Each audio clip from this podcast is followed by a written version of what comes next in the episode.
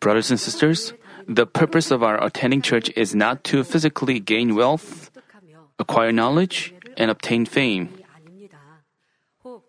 Some of the members come to church to get healed of a disease or have their problems in their businesses or discords in their families resolved. But healing of diseases, resolution of problems, financial blessings, and peace in the family shouldn't be the fundamental purpose of our coming to church.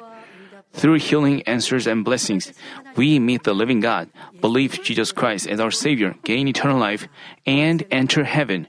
This is the fundamental purpose. While you live in this church, you receive answers and blessings. Only with answers and blessings, you realize that Father God is living, so you can live a better Christian life and run for sanctification. The fundamental purpose is salvation, but healing answers and God's works help us meet God and get us deeper into God's bosom. This is church where Father God's evidence overflows. But the answers and healing themselves shouldn't be the purpose. We go to church to gain eternal life. The Bible says, Therefore, when the people saw the sign which he had performed, they said, This is truly the prophet who is to come into the world. So Jesus, perceiving that they were intending to come and take him by force to make him king, withdrew again to the mountain by himself alone. After Jesus once preached to the Jews, he performed a sign out of two fish and five loaves of bread, so they would believe in the living God. After, if Jesus only preached the gospel, who would have opened the, their heart door to their heart and accepted his word? But as Jesus preached the gospel, he showed accompanying signs, thereby confirming that his word was true. But we shouldn't just follow such signs. We have to know why he manifests such signs. It is to help us have true faith. That's why Jesus showed them signs. After they experienced that amazing sign, they said, This is truly the prophet who is to come into the world. Forcibly trying to make him king. And the way they acted was weird. He forced, they forcibly tried to make him king. Then Jesus left them and went to the mountain alone to pray. To the Jews who came to him the following day, Jesus cl- clearly spoke God's will. He said, Truly, truly, I said to you, you seek me not because you saw signs, but because you ate the loaves and were filled. Do not work for the food which perishes, but for the food which endures to eternal life, which the Son of Man will give to you, for on him the Father God has set his seal.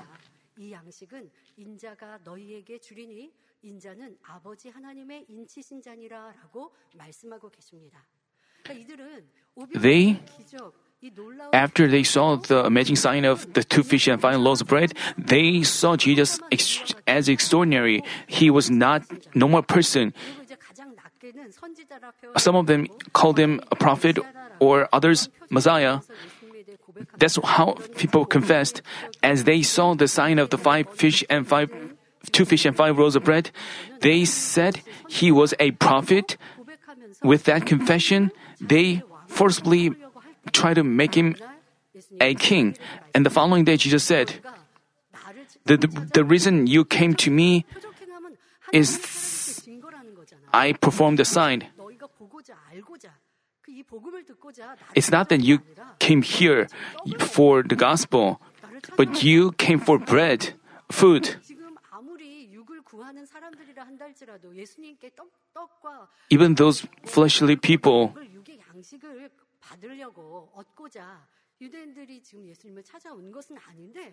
Jesus said to, to them, What does he mean?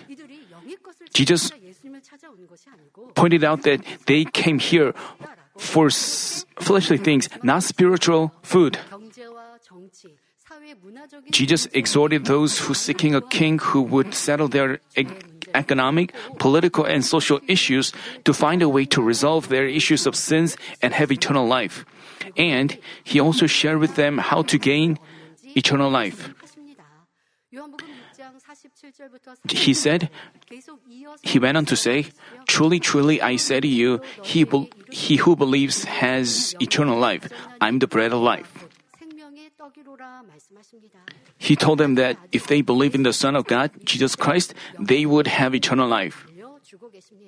Yet, a lot of Jews failed to fail to comprehend his spiritual world, and even many of his disciples left him. Jesus asked his twelve disciples, You do not want to go away also, do you? Peter then replied, Lord, to whom shall we go? You have the words of eternal life. Hopefully, today's message will help you realize what what eternal life is and how you can gain eternal life so that you can provide accurate explanation to those who have questions about it.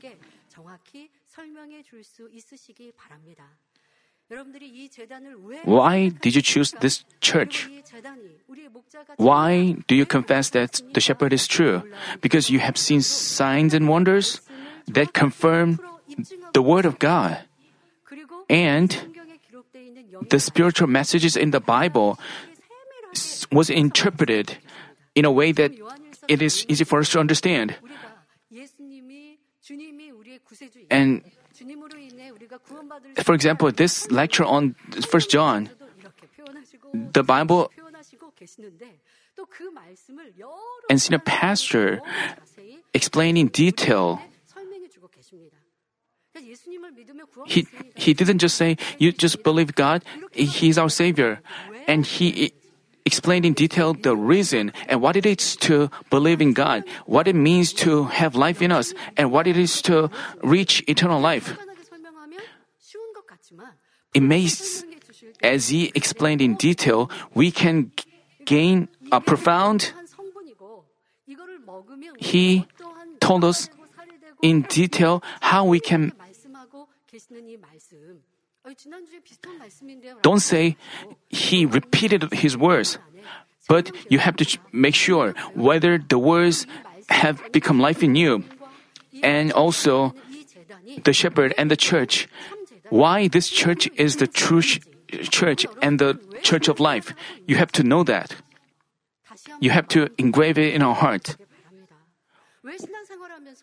Why should we say this is right, this is wrong? We don't go to church to debate someone is right or wrong. Even if someone ignores us, even if someone belittles us, if we ourselves are great before God, we are living a like kind of. Later, I will explain it to you. But you have to see whether you have eternal life. You have to examine yourselves every day, and the result. You can, but right now, even while you lead a Christian life, even while you attend services, you may have no life in you. You may have lost the life which you used to have. You may backslide in faith. You may have walked away from the life of. You have to check whether why you are leading a Christian life, why you are listening to these words, and why you are attending the services. I, I hope that this message will help you examine your life of faith once again. Let's take a look at 1 John chapter 5 verse 10. The one who believes in the Son of God has the testimony in himself.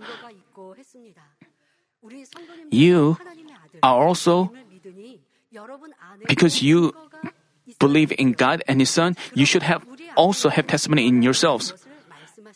Then what is the testimony in you?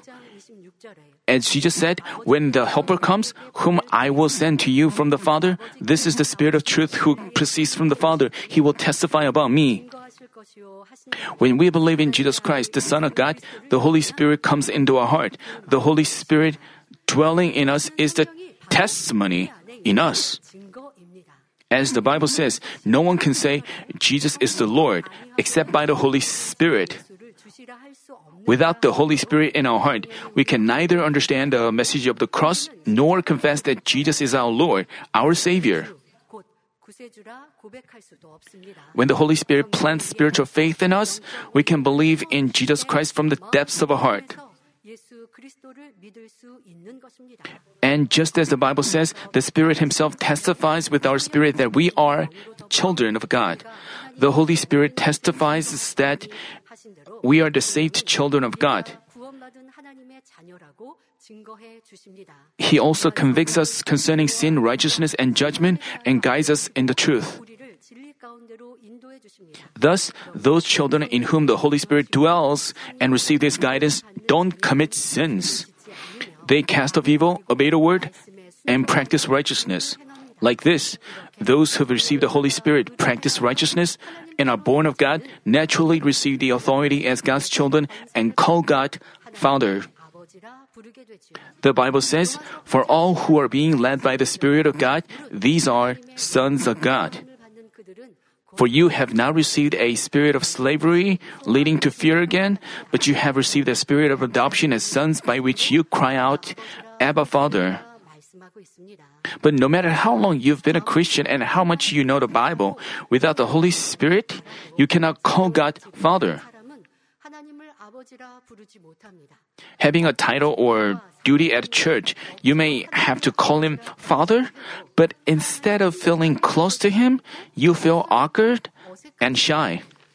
In this church, you receive the Holy Spirit and you become filled with the Spirit and you learn about God in detail. We learn about how to love God first. So that's why we don't just call God God called him Father God.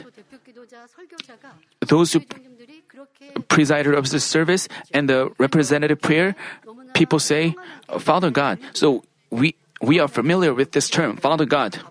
But novice believers, it's difficult for them to call God Father God, but it, it is not awkward for us to call Him Father. So but in other churches, there, there are many churches where people don't call him Father God. They just call him Father uh, God or Jesus. And that's what they call them in their prayer and in their sermon. But in this church, we are familiar with the term Father God. Rather, the term so we are having taught the right way, how thankful we should be. But we have to check whether we are truly joyful to call Him Father God, whether we feel warmth as we call Him that way. But if you've received the Holy Spirit, become His children, and live in righteousness with the Spirit's help, you friendly, friendly call Him Father. You can boldly ask whatever of Father God. In all circumstances, even for trivial matters, you pray and communicate with them. Do you call Him Father with warmth in your heart? Even when you cannot find help from the world. As you c- call on Father, do you have peace? This is the right kind of relationship we should have with Father God. When we are in trouble, we can call Father the Lord. Being able to call Him that way in trouble it's a, is a blessing. In your trouble, you may feel that I'm so blessed that I have Father this kind of spiritual life, this kind of faith, this is not easy. As I told you before, people without the Holy Spirit cannot call God Father. They may call Him Father out of obligation, but we can friendly call them Father the Lord. Like this, if we receive the Holy Spirit, we become close to God and we communicate with them in more depth. For example, even when you face a trouble with work, you briefly pray asking the Father for wisdom, then you are led on to the prosperous way. After you get things done successfully, you lovingly confess, Father, thank you, I could do it well with your strength. Those who have received the Holy Spirit and have the fullness of the Spirit they live so in their daily life. They can come close to God. During a meal, those who have received the Holy Spirit are different. Whether they are in a crowded big restaurant or a small diner, they confidently give thanks for a meal without feeling ashamed. Even while they are on a bus or wait for someone in a public place, they never feel ashamed of taking out the Bible from their bag and reading it. But people without the Holy Spirit or those with the Holy Spirit but don't practice righteousness cannot do that. They they wouldn't even carry the Bible around. Even if they do, they wouldn't take it out and read confident, confidently. They would pray for, for a meal merely out of a formality and forget about God when they have a busy schedule. Even if you have received the Holy Spirit, if you live so, that means the Holy Spirit is not actively working in you. You've, we have watched the Mami magazine. We've seen the testimony of the person who received the grand prize at the praise festival. We saw how, even though he had uh, busy schedule, he continually prayed and did his best to prepare for the his festival. How beautiful that was! While he was preparing for Carl's entrance exam, he, he was the first one to perform, so he must have been nervous. Before, after he prayed, he got peace of mind. 사실 틀리는 부분을요 의식하기 때문에 더 틀리잖아요.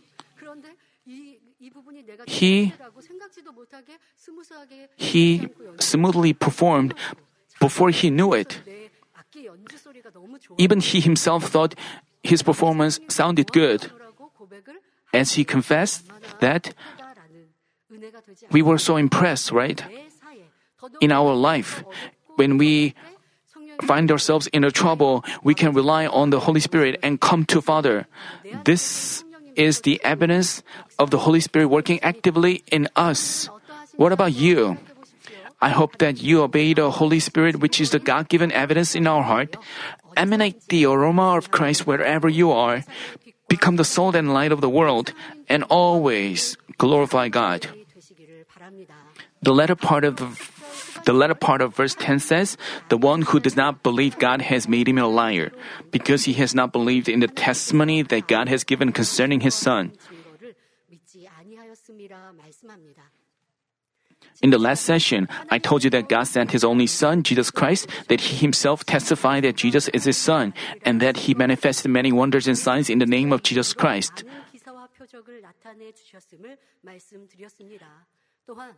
He also sends us the Holy Spirit, who leads us to accept Jesus as the Lord and convicts us of sin, righteousness, and judgment.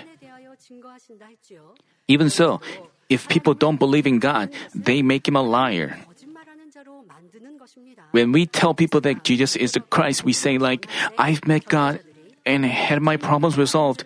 I've been healed and blessed. I've discovered the true value in life. Then, good hearted people want to know more and accept Him as their Lord. But even while we share the gospel along with the evidences of healing and answers, there are people who say, You were deceived by the church, thereby treating us or the church as a liar. Moreover, even while we speak about how God Himself testified that Jesus is the Christ, there are many who wouldn't want to believe at all. Even history attests to Jesus Christ. As you are well aware, this is 2021. This itself demonstrates that it has been 2021 years since our Jesus was born on his this earth.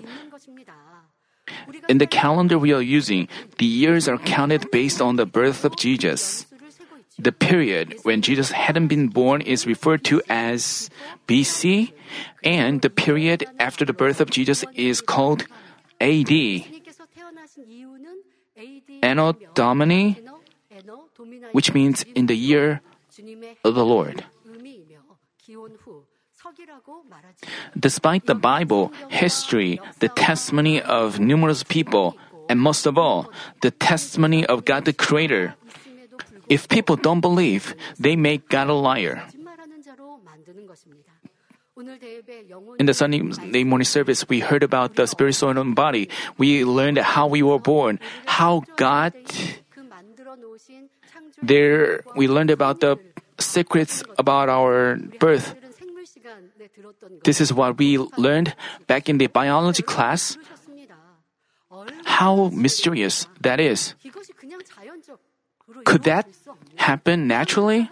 But it's by the plan and providence of the Father God. When we see such evidences, those who have the Holy Spirit, as they hear such evidences, they feel, right, this is the evidence of Father God's creation. But without the Holy Spirit in us, those people who don't have life in them, even they, when they hear about the evidences, scientific evidences, they just think, that's the way it is. How regretful, regrettable that is. And God, even scientific evidences testify that God is the creator. So, how blessed we are to believe in this fact. God definitely des- testified to his son Jesus Christ and testified that there is life in his son. This is the unquestionable truth, and we have eternal life when we believe this. Verse 11 says, and the testimony is this people and God Himself testify that Jesus is the Christ. Verse 10 says that the one who believes in the Son of God has the testimony in Himself. I told you that this is the Holy Spirit. Then, verse 11 says, And the testimony is this that God has given us eternal life, and this life is in His Son. Namely, eternal life is in the Son of God, Jesus Christ, and if we accept Jesus Christ, we can also gain life. Like this, God gave us eternal life through Jesus Christ. The Bible says, For God so loved the world that he gave his only begotten Son, that whoever believes in him shall not perish, but have eternal life. Since the first man Adam committed a sin, all men on earth have been sinners. The wages of, wages of sin is death, and death signifies eternal punishment in hell. In his love for mankind that was in such a position, God gave up his only son as an atoning sacrifice. Obeying, obeying God's will, Jesus was hung on the wooden cross and gave up his life, shedding his precious blood. The blood he shed is the holy precious blood that has no blemish or spot. It is the powerful blood that forgives all men's sins. The wages of sin is death, but the sinless Jesus died on behalf of all mankind, paying the price of their sins.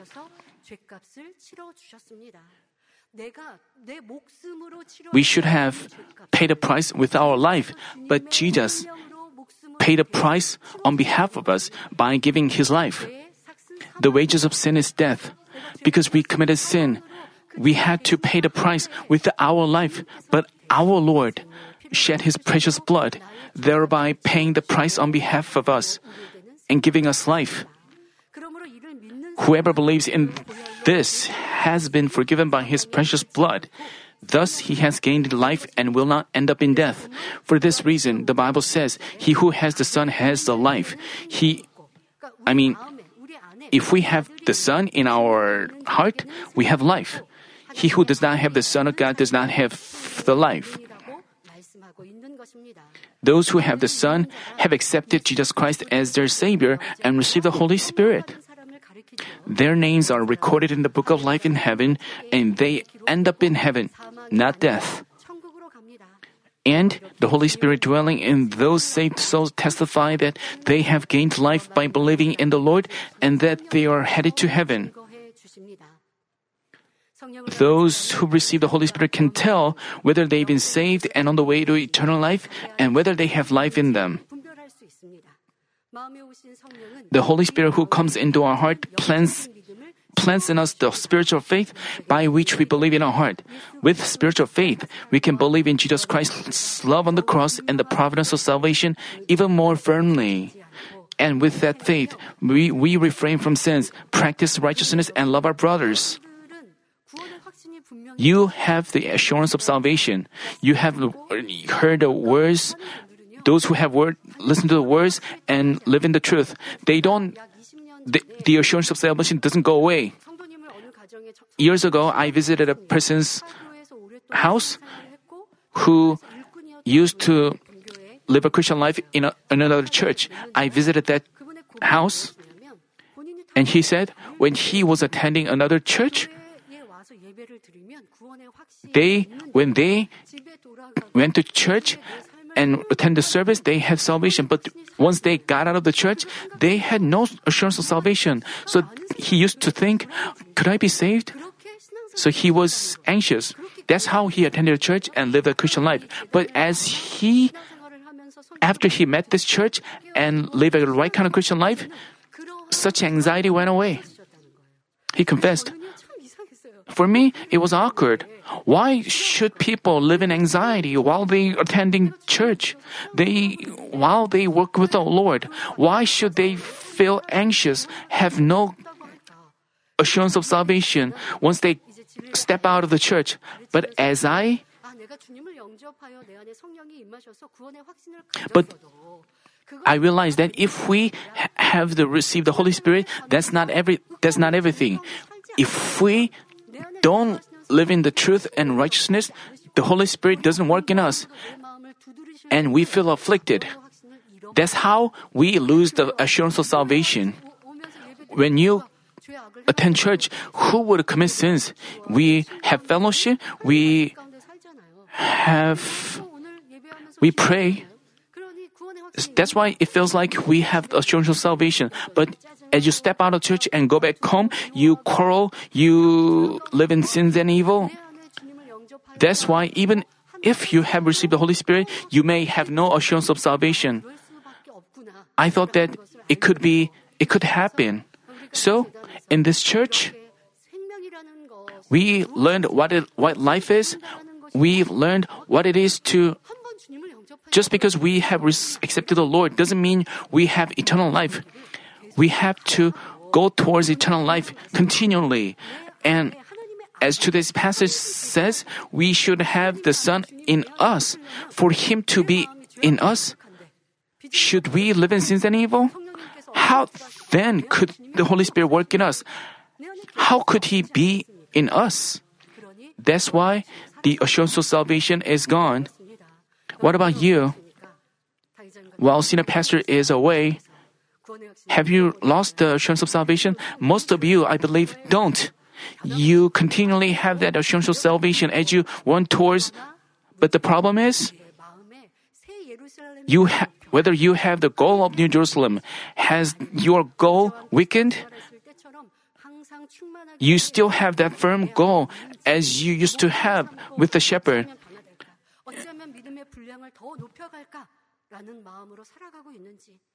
If you have lived so, even if you see someone acting evil against you, you wouldn't be upset.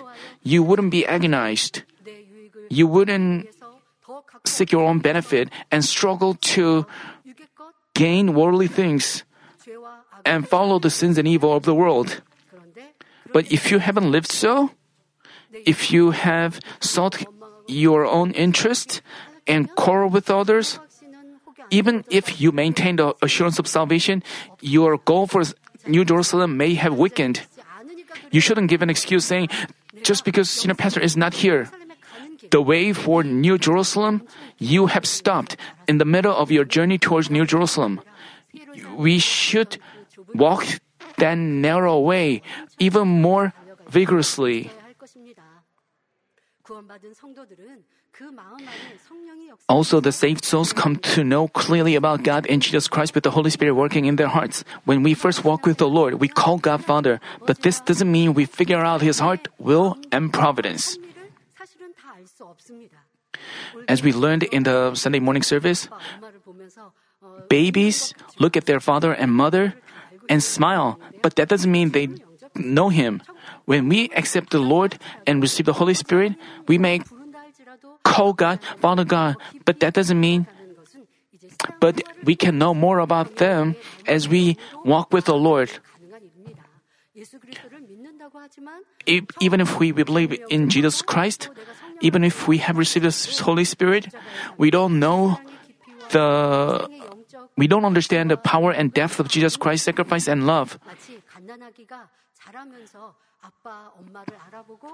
Like, I mean, Newborn babies recognize their moms and dads and smile, but they have no idea about their jobs, ages, tastes, etc. But as they grow and have enough perception, they find out many things about their parents. Likewise, as we grow in spirit with the help of the Holy Spirit, we comprehend the Bible, realize the truth, and figure out God's heart, will, and providence. Also, we understand the power and depths of Jesus Christ's sacrifice and love and feel it in our heart. As we diligently read the Bible and practice the truth with the Holy Spirit actively working in us, we can know about God and Jesus Christ in more depth and love them even more. As much as we fill our heart with the truth and with the help of the Spirit, we cast off evil and recover the lost image of God. As said in verse 12, he who has the Son has the life.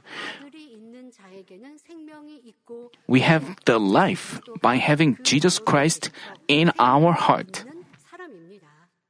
Like this, there is life in the Son of God, Jesus Christ, and those who believe in Jesus Christ in their heart receive the Holy Spirit and have life in them. On the contrary, those without Jesus Christ in their heart have no life. Without life in them, they end up in eternal death.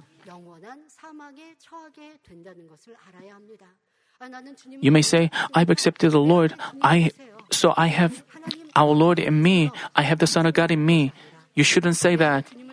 Even if you have accepted the Lord and have the Holy Spirit, but in your daily life, you you have to check whether you live, live a kind of life that causes the Holy Spirit to leave you. If you live in sins and evil, the Lord cannot be in you. You have to realize this and make sure that they stay in you. The first half of verse 13 says, These things I have written to you who believe in the name of the Son of God. It didn't simply say, You who believe in Jesus Christ, but you who believe in the name of the Son of God. This was to include God as well as our Lord. Let's say there's a renowned person commanded by many people, and one of his children made some great achievement. Then, if he is introduced as the son of that person, not only the son not only is the Son complimented, but the Father is honored as well. The Son would also earn better reputation thanks to his Father. Likewise, while Apostle John testified to our Lord, our Savior, he mentioned God. This also implies that to believe in the name of the Son, Jesus Christ, is to believe in God.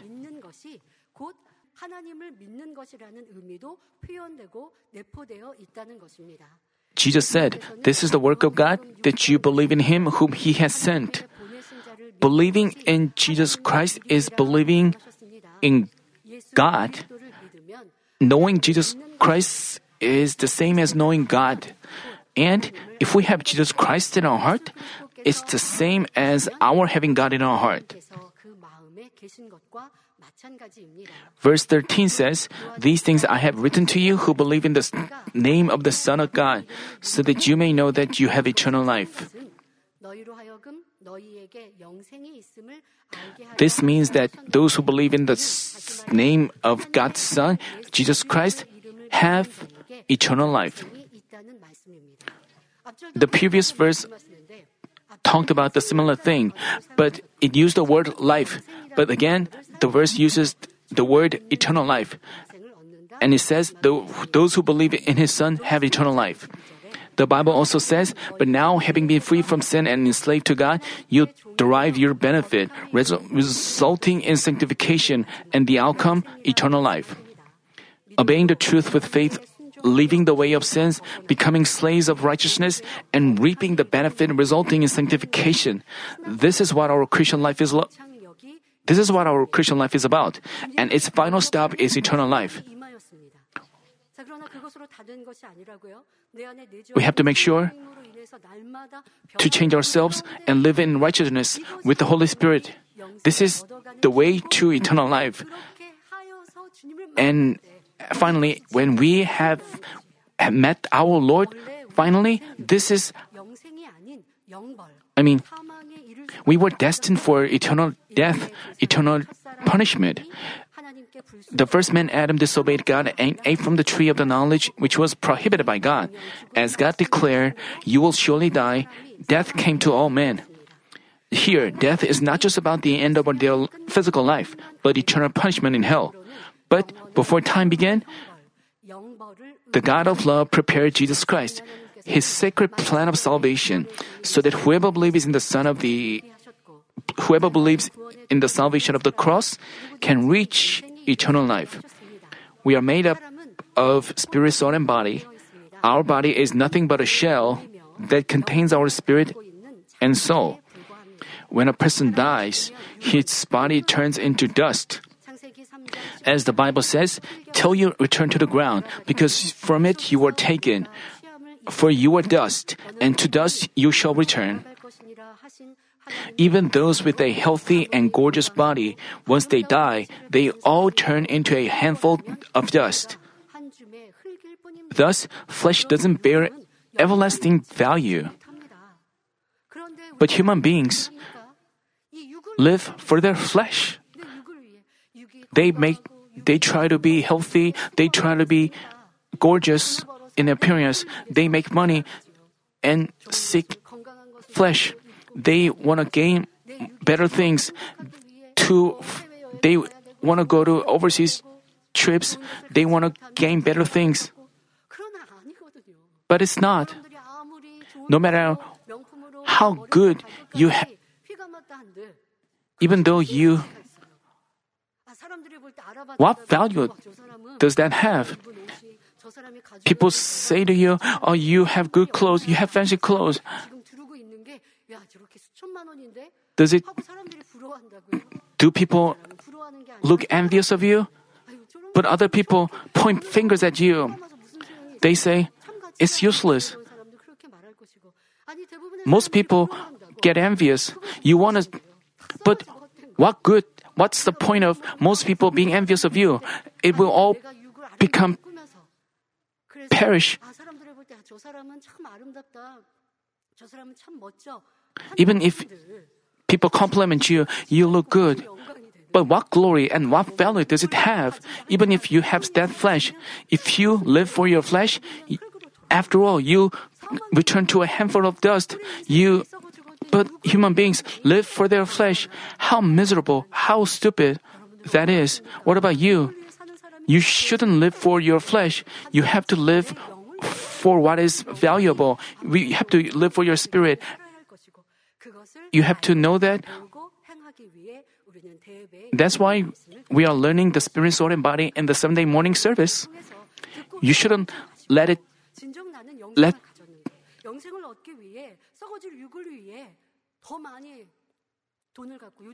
nowadays housing prices um, people talk about the housing issues soaring housing issues an apartment is extremely costly. So people, but as for me, it's not miserable to not to have an apartment. I, I mean, we can just be comfortable about the fact that we have a place to stay, lay our head on We shouldn't be envious of people. I mean, 좋잖아요. we live in a 그 집값은 올라가지 않죠. apart- 집값 안 올라가면 세금 안 올라가니까 좋고.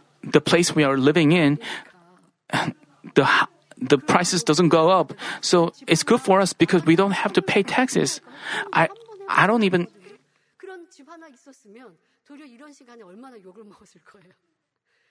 그런데 도리어 거짓말은 흉흉하잖아요. people, you know, made bad rumors about us. We have uh, many apartments, but it's not true. We are just satisfied with the place we are living in. So we are how thankful we should be. But how thankful we should be that uh, because you know, Pastor taught us to live with satisfaction because we have the hope for heaven. What what's the point of having many apartments? it would be a burden, it would be much trouble to clean up all those apartments. But we are just focused on ha- having m- much rewards in heaven. Even while I watch the news story about housing prices, I think about that. I'm not envious at all. I also think about how would our Manmin members would think about the such housing pricing issues. Some people may think, why don't I have the apartment? There are many people who live in uh, expensive apartments. Why don't I have an apartment? If you, any of you, regret because I paid a lot of offering, I don't have an apartment. You shouldn't think so. If you really have hope for heaven because you have piled up rewards, how thankful you should be, even if you don't have an appointment on this earth because Father God has given you heavenly house, how thankful we should be. If you overflow with such thanksgiving, you are on the right track towards the eternal life. The Bible teaches us what true, where we should be headed. Some people may say, because I believe in God, I'm going towards eternal life.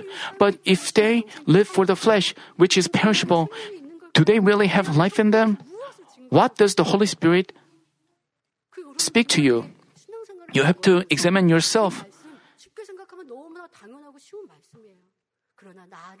As you look back on yourself and find yourself not living that kind of life, if you find yourself without life, you have to lament about that. How regrettable. We have to know where you are headed and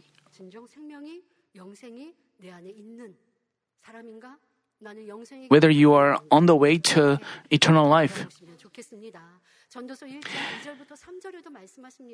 Another verse says, Vanity of vanities, says the preacher, vanity of vanities, all is vanity. What advantage does man have in all his work which he does under the sun? What gives life to you? What gives eternal life to you? If we work towards the eternal punishment, even if we have trillions of dollars of money, is it that a blessing? You may think it would be good for us to live, to believe in the Lord right before we die, but it's not easy for that to happen. If we are on the way to eternal life, we are not. We know that it is a blessing, even if we have such great amount of money. 나에게 바른 증거를 지금 말하고 계신 것이고 내 안에 성령님께서 나를 주관하고 계신 사람인 것입니다. In God's sight, our body, flesh, has no value, while our spirit contained in our body is truly valuable. But as sinners, all men have been born with their spirit dead. Because their spirit is dead and inactive, they have their soul as their master. But a person's soul can receive Satan's work and accept evil and untruth through thoughts. Having been born with original sins, people got more drenched in sins as men of soul, became slaves to sins. So, God turned his face away from them. So, man's spirit being dead refers to the state where their communication with God has been cut off.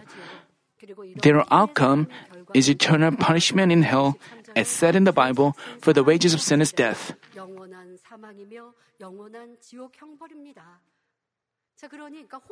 Those men of soul who, without the work of the Holy Spirit, they are affected by the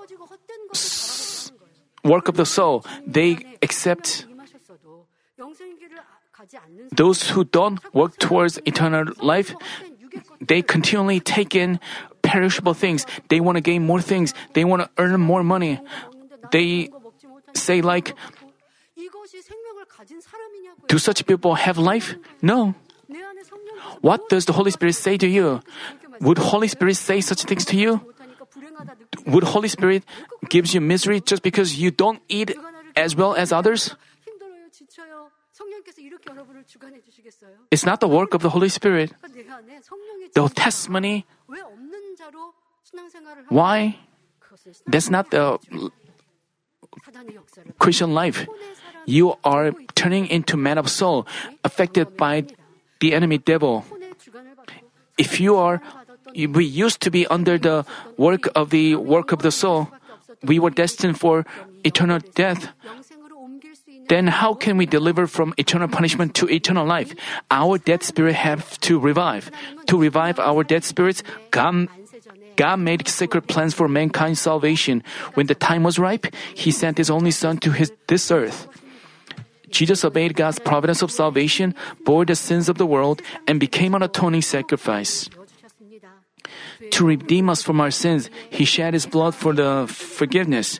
To redeem us from the curse of the law, He was hung on the wooden cross. Now, whoever believes Jesus Christ as their Savior is forgiven and declared righteous, so the Holy Spirit comes into his heart. The Holy Spirit then revives his spirit, which has been dead, and he continuously helps his spirit grow more and more. The spirit which has been locked up by the soul of untruth, planted by Satan, grows as much as the truth comes into his heart.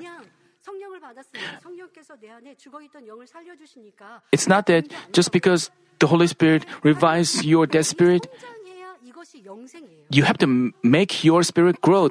This is to walk the way of eternal life. After the Holy Spirit makes your dead spirit alive, that doesn't mean you have eternal life.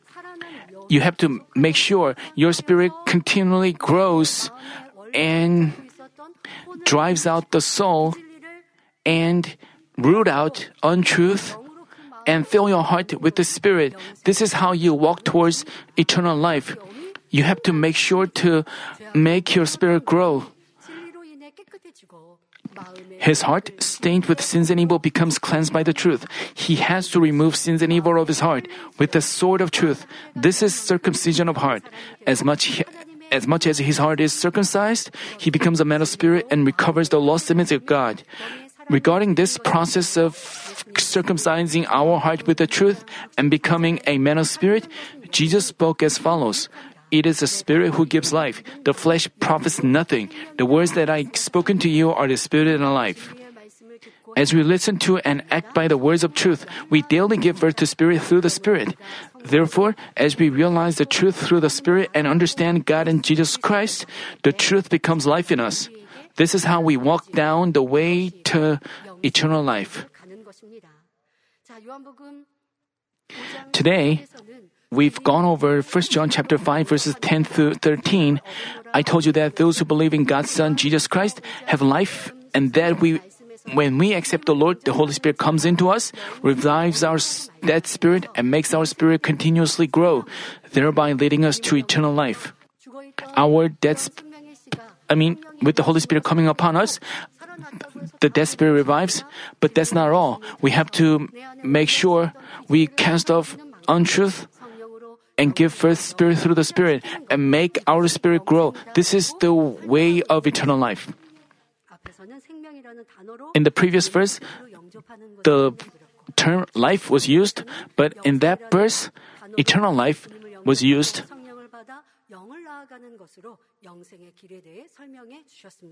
Let me conclude the message. Today we've gone over 1 John chapter 5 verses 10 through 13. I told you that those who believe in God's son Jesus Christ have the life and that when we accept the Lord, the Holy Spirit comes into us, revives our dead spirit and makes our spirit continuously grow, thereby leading us to eternal life once we believe in the Lord, receive the Holy Spirit, and have our dead spirit revived, have we perfectly gained a eternal life? Once we receive the Holy Spirit and receive the authority to become God's children, can we affirm that we have everlasting life, have eternal life? The Bible says, He saved us, not on the basis of deeds which we have done in righteousness, but according to His mercy, by the washing of regeneration and renewing by the Holy Spirit, whom He poured out upon us richly through Jesus Christ our Savior, so that being justified by His grace, we would be made heirs according to the hope of eternal life.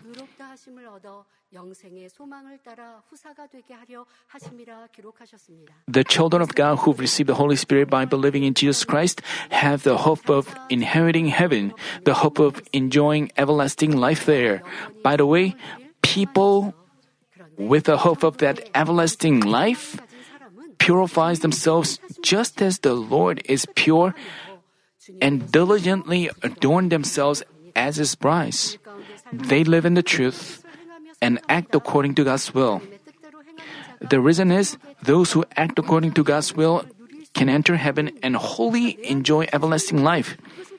The Holy Spirit in you speak to us that way continually. Just because we accepted the Lord, it's not everything. Because we have life, I would forever have eternal life. I would never fall into eternal punishment. We shouldn't think that way. Jesus said, Not everyone who says to me, Lord, Lord, will enter the kingdom of heaven, but he who does the will of my Father who is in heaven will enter. Believers say, Lord, Lord, it's because they accepted the Lord. But even if they confess, Lord, Lord, unless they do the will of God, they cannot enter heaven, Jesus said. We shouldn't think, I mean, we have to know two verses together. Some people wrongly teach once we believe in Lord, we never fall into eternal punishment. We, no one should teach that way. Even if we have received life, but if we don't keep on the road to eternal life, those who have accepted the Lord may go back onto the way to death. Even though we once received eternal life by believing in Jesus Christ, if we turn our steps in the middle of our journey towards heaven, we can lose our eternal life. Let's say we start believing the Lord and diligently run towards heaven, being filled with first love. But if we again head back to the world, the outcome is not eternal life. If we get deceived by Satan, forsake the truth, and leave God, we can never reach eternal life. Becoming slaves to sins again, we face eternal punishment. As the Bible says, the wages of sin is death. For this reason, only when we finished our race of faith, we wholly gain eternal life. On the day when our Lord comes again and we are held in His arms, we can say we wholly have eternal life. Until that day, we are just heading towards eternal life. But those who live in righteousness, they sh- they don't live with, with such anxiety. Am I truly saved? They keep just going. They don't say, like, I don't know whether I'm saved. If we are on the right track, even if right now you meet our Lord, you're saved. Those with assurantial salvation live in righteousness and in the light. But those who live in untruth cannot say, I have eternal life, I'm walking towards eternal life.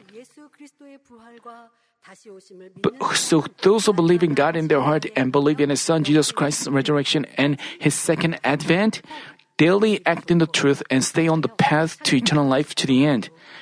Even if the path is small and narrow and there are few who find it, they keep going in joy and thanksgiving, knowing that it is the path of life. What about you?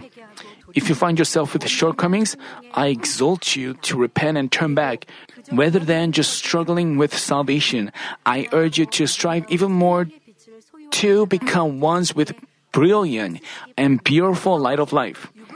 I pray in our Lord's name that all of you won't live for the perishable flesh, but hope for everlasting heaven and adorn yourselves as our Lord's pure and holy brides who have no blemish and spot.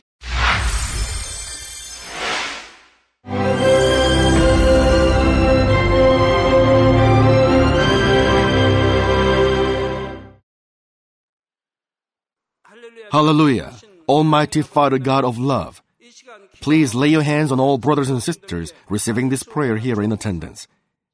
Lay your hands on all the members of the branch churches and local sanctuaries, and all the GCN TV viewers, and those who are watching via satellites, cables, and internet all over the world, transcending space and time. Plant faith in their hearts and drive out their negative thoughts and doubts. Let all the trials and afflictions leave them. By the fire of the Holy Spirit, from head to toe, scorch their sick and affected parts, including all cells, tissues, and nerves, all internal organs and intestines. Let the light of creation come upon them. In the name of the Lord Jesus Christ, I command the enemy devil and Satan, all diseases, germs and viruses, and infirmities, go away. Let the light shine on them. Scorch their incurable and long-term diseases by the fire of the Holy Spirit. Burn all kinds of endemic and contagious diseases like malaria. Be cleansed and made well. All epidemic diseases, such as colds and fever, go away from them. Protect them from any kinds of germs and viruses and bacteria. Heal them of all kinds of cancers like stomach cancer, lung cancer, liver cancer, breast cancer, womb cancer, intestinal cancer, and all other diseases like AIDS, leukemia, cerebral apoplexy, high blood pressure, low blood pressure, heart disease, lung disease, diabetes, women's diseases, thyroid diseases, and all inflammations. Let them be made whole from polio, stroke, arthritis, herniated discs, and many others. Let all kinds of pains disappear from them, like back pain, headache, and neuralgia. Set them free from epilepsy, autism, depression, neurosis, and all other mental diseases. Loosen them from all kinds of paralysis and let them get up, walk, and jump. Let them regain good eyesight and restore good hearing. Let the blind open their eyes and the deaf come to hear and mute begin to speak. Heal them of after effects of all kinds of accidents. Restore their ruptured and broken bones. Restore them from burns and let the heat and burning sensation go away from them. Father, let there be no scars left. Be cleansed from all kinds of drug addictions and poisoning. Father, regenerate dead nerves, tissues, and cells, and bring the dead back to life. Father, please bless them to conceive a baby. Bless them to conceive a baby. In the name of the Lord Jesus Christ, I command the enemy devil and Satan, the ruler of the air, the evil forces, and their servants, go away from them. Go away, you evil spirits, unclean spirits, deceiving spirits, spirits of falsehood, separating spirits, and all forces of darkness. Loosen all bonds of wickedness and darkness, and go away from them. Let the light shine on them. Father God, give them strength to cry out in their prayer, and empower them with the power to cast off sins and become sanctified. Let them be in good health as their soul becomes prosperous, and let their family be evangelized. Protect them from all kinds of accidents and disasters, and bless them to lead a successful and prosperous life in everything. Please protect your children, their home, their business, and their work by the fiery hedge of the Holy Spirit, with the heavenly host and angels, and with your blazing eyes. Give students wisdom and understanding, and fill their hearts with more passion and desire for study. Keep their hearts and minds from worldly things, and plant into their hearts more fervent love for God. Bless your children and let them give glory to you in everything they do, whether they eat or drink or whatever they do. Let them confess and testify to the living God. I've met God, I've experienced God, and received His answers and blessings. Father God, thank you. Let all glory be to you alone. In the name of our Lord Jesus Christ, I pray. Amen.